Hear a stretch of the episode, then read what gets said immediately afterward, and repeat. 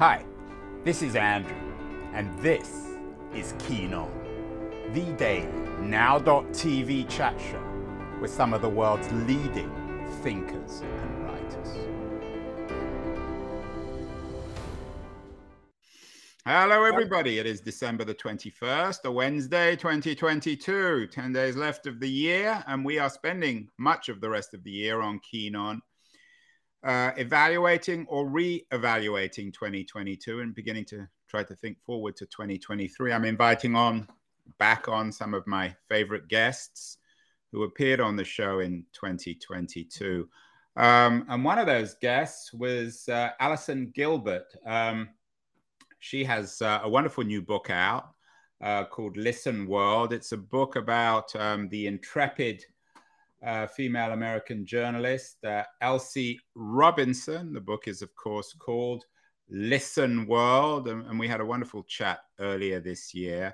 And I'm thrilled that um, Allison is back. She's talking to us from New York. Allison, um, I'm going to ask you a really unfair question, but uh, you agreed to this question, so don't blame me. Um, what kind of year was 2022 for women? Was it a good year, a bad year, or is it just such a dumb question that you can't I answer it? No. Uh, first of all, you were saying that you're having back on some of your favorite guests. I feel honored because you are one of my favorite outlets to have done an interview with for this new book. So right back at you. We're having a real love fest today, Allison. Um, so I would say... before we start, just very briefly, because not everyone would have seen the original show. Very briefly, tell us about uh, uh Elsie Robinson and your book Listen World, because it's a fascinating story. Thank you. Elsie Robinson was a badass. She was a woman who came from nothing. She was poor. She had no connections. And she became, through her own incredible moxie talent and grit, the highest paid woman writer in the entire William Randolph Hearst media empire. So she was quite extraordinary.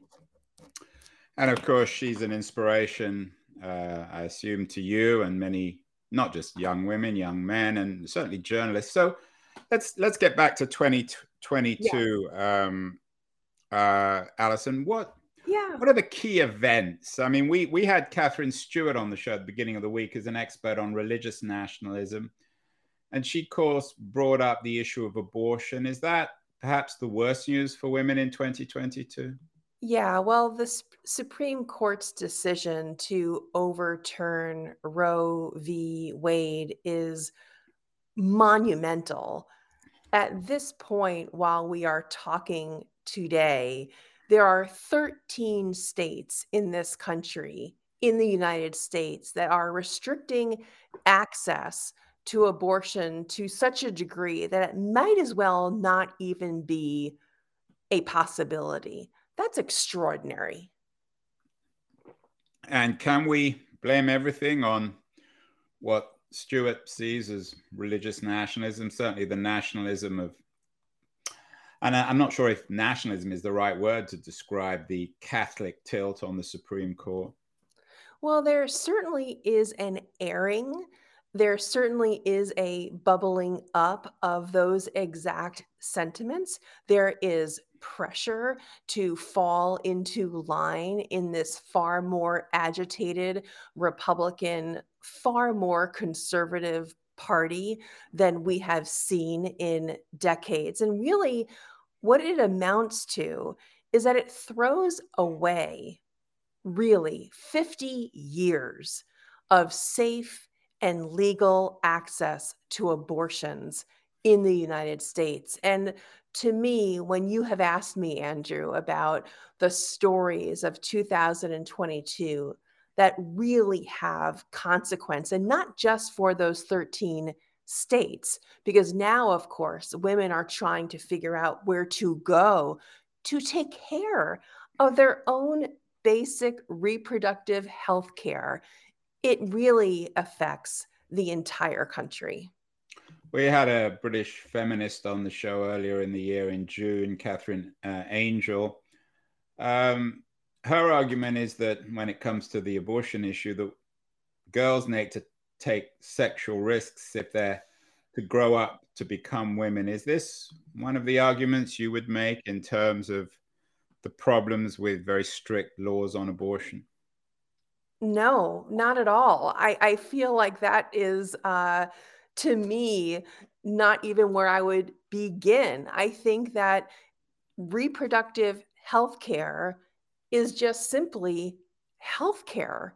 I don't think we need to add a layer to that about sexual liberation. I don't think we have to. It could be a part of the conversation, but if you go down to its core, as I look at my eyes and I go see someone to make sure that I'm seeing appropriately, as I look to someone to check my heart when I go see a physician for my annual physical, my reproductive health as a woman is core and basic.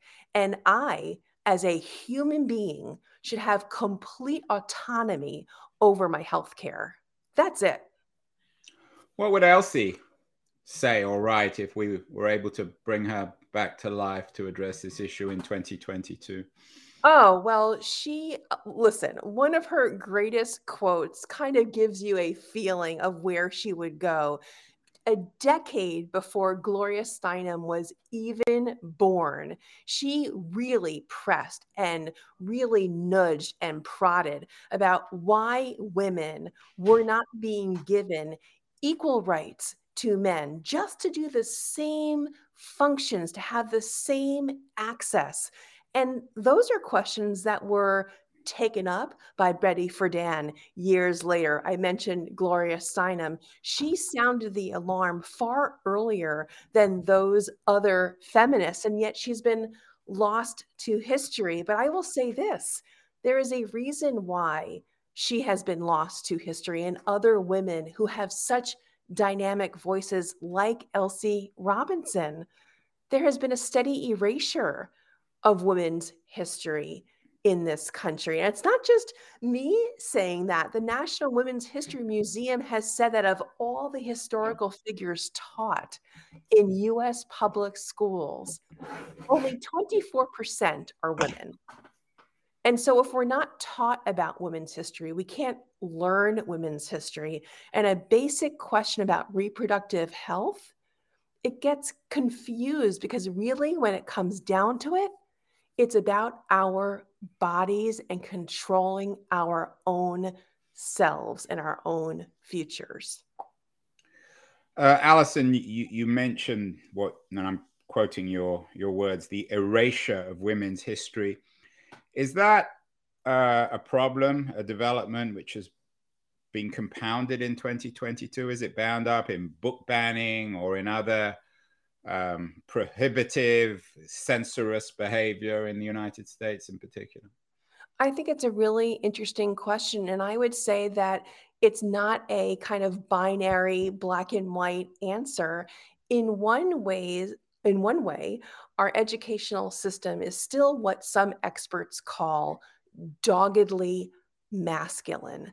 And what they mean by that is when you look at how students are taught history and social studies in our classrooms, kindergarten through 12th grade, it's through the lens of economy, politics, war and peace, land transactions, as opposed to those areas where women have tended to be the most influential over time the arts, civil rights, labor rights, of course, journalism in the case of Elsie Robinson.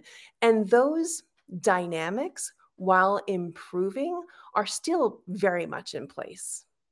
Are there particular events, controversies in 2022 that come to mind in, in this context? Well, I'm going to tell you something else. You had asked me about what are those uh, events of 2020, of 2022, rather, that have been really you know, striking to me. One, of course, we've already talked about, which is Roe v. Wade, but I do want to make sure that we have time to talk about what is going on in Iran.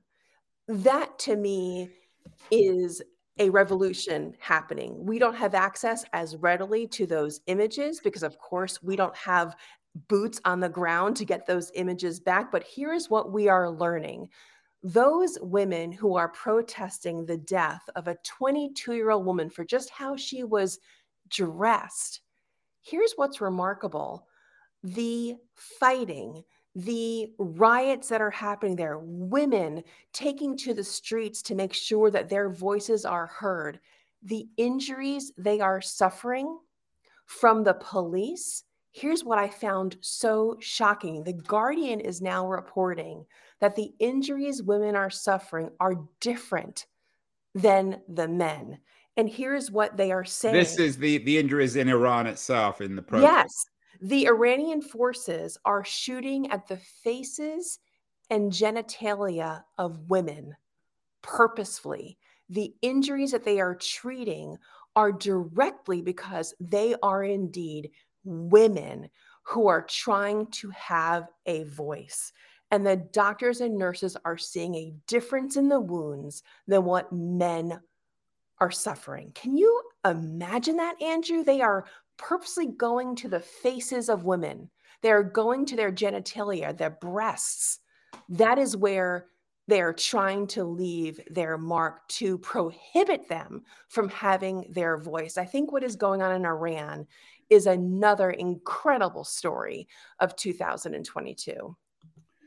Allison, is there a connection between the the rise of religious nationalism in the United States and what's happening in Iran in 2022? I was going to ask you that question. Well, you're the expert. I'm, no, I, am just here to ask questions. I'm curious what you think. I have my theory, but I'm wondering what your thoughts are. Well, you go first, and then I'll tell you what I think.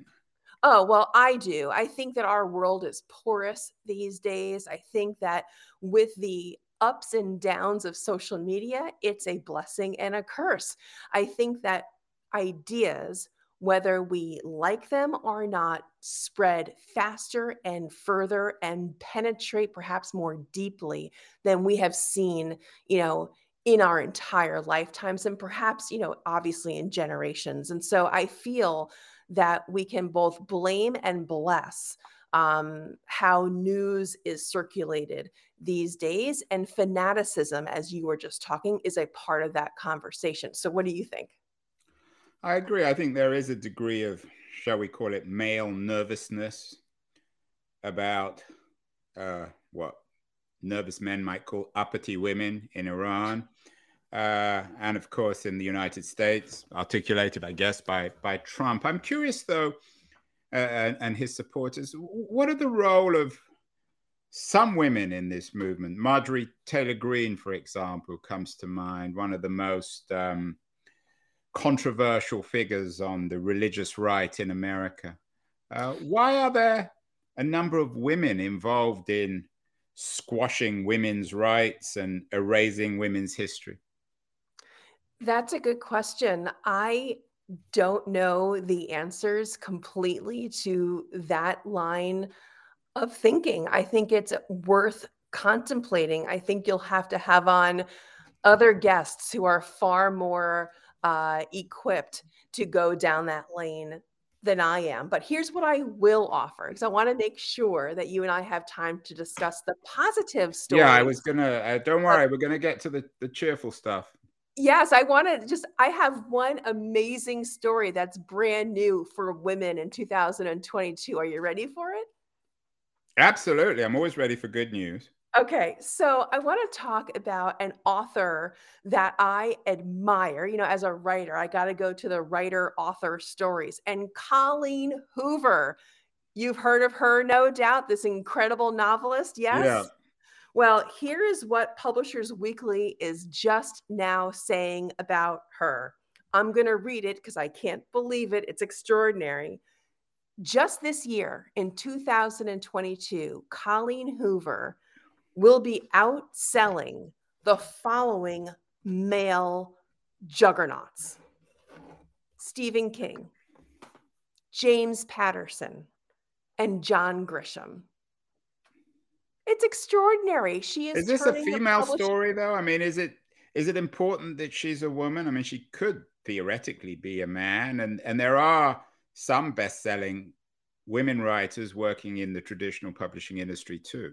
Oh, I think it is a woman's story because she has marketed geniusly. There are so many ways that we as writers, we as authors try to get equal access to the media, get reviews. And we know the stats are lined up against women. We are not published as often in the op ed pages. The reviews about women are not equal to the reviews of men who write their book. So the fact that Colleen Hoover is upending the industry, I think the number is her latest book called It Starts With Us has already sold in this day, in this country, 12.5 million copies. And you know what else Colleen Hoover does, which I think is extraordinary? She has harnessed the power of TikTok. And I love that. So she is not only an exceptional writer, she is not only prolific, but now she is being acknowledged as being an incredible brand ambassador for her own work. And that is something that I think women can really learn from and be empowered by. It's a bottom line business, and she is selling copies. It's good news, certainly. It's certainly good news for Colleen Hoover. Um, uh, what about the generational uh, aspect, Allison, to the narrative about women in 2022? Of course, it's the year where we finally seem to be exiting from COVID, although it seems to be back in some ways, I guess. Um, we've done a number of shows on the mental illness pandemic afflicting young American women. We did one with the, the writer Kyleigh Leddy earlier this year, a number of other shows. Is there something in particular which is afflicting on the mental illness front young American women in 2022? What's happening on that front, in your view? I'll talk about young Americans broadly. I don't know particularly if we necessarily do a service to the story by breaking it down by gender. I think that young people in college or in high school or young adults who are just beginning their jobs, what's happening is that some of what we have taken for granted is no longer possible. Here's an example if you have gone to university, if you went to college during part of COVID, and you were just now graduating and pivoting to that first job, you have now lost the opportunity in most cases to learn from your colleagues in person. Some places of work are still operating full time remotely, or some offices are a hybrid pattern where perhaps maybe three days a week you are in the office and two days a week you're still at home on Zoom. Those interpersonal conversations, the serendipity of running into a colleague or your boss in the hallway, those are in large measures taken away and so the ability to learn by even observing others, being invited into a meeting to see how others navigate complex office politics, that's hard. And so, if you don't have the ability to learn from people in person, forge those really important first kind of career relationships, you can see how that would be really detrimental. So it's not a gender thing. It's affecting young men as as much as young women. I think so for sure. I don't think it does anyone a service to make this a gender issue. I think we have seen that this is impacting young people broadly. And I think it does a disservice to the mental health of the young people in the United States to say this is only um, a young woman problem or it's only a young male problem. I think we have seen with the explosion of self harm, the incredible increase of suicide rates in this country.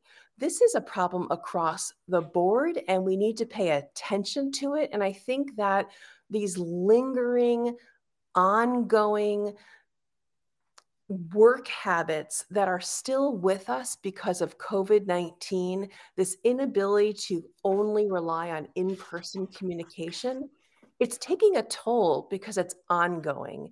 And it doesn't seem like there's going to be a complete end in sight on a certain day. It's not like we're going to turn into 2023 and we're all going to be five days a week, young people in our first jobs back in the office. I think it's hard. What about on the wage front? We did a show actually in December of last year uh, with Claudia Goldin, one of the authorities on uh, quantifying the gender wage gap. Also, did one with the British journalist Mary Ann Sieghart on why men are still not taking women seriously, um, particularly in terms of their pay. Any any uh, information, anything on that front, um, in terms of whether women are still being uh, being uh, rewarded financially uh, much uh, in in a discriminatory way when it comes to wages. The best news on this front just came to New York today this week. Our governor is making wage transparency a thing, a must do in New York State. It is not any longer possible to go for a job and be in the dark.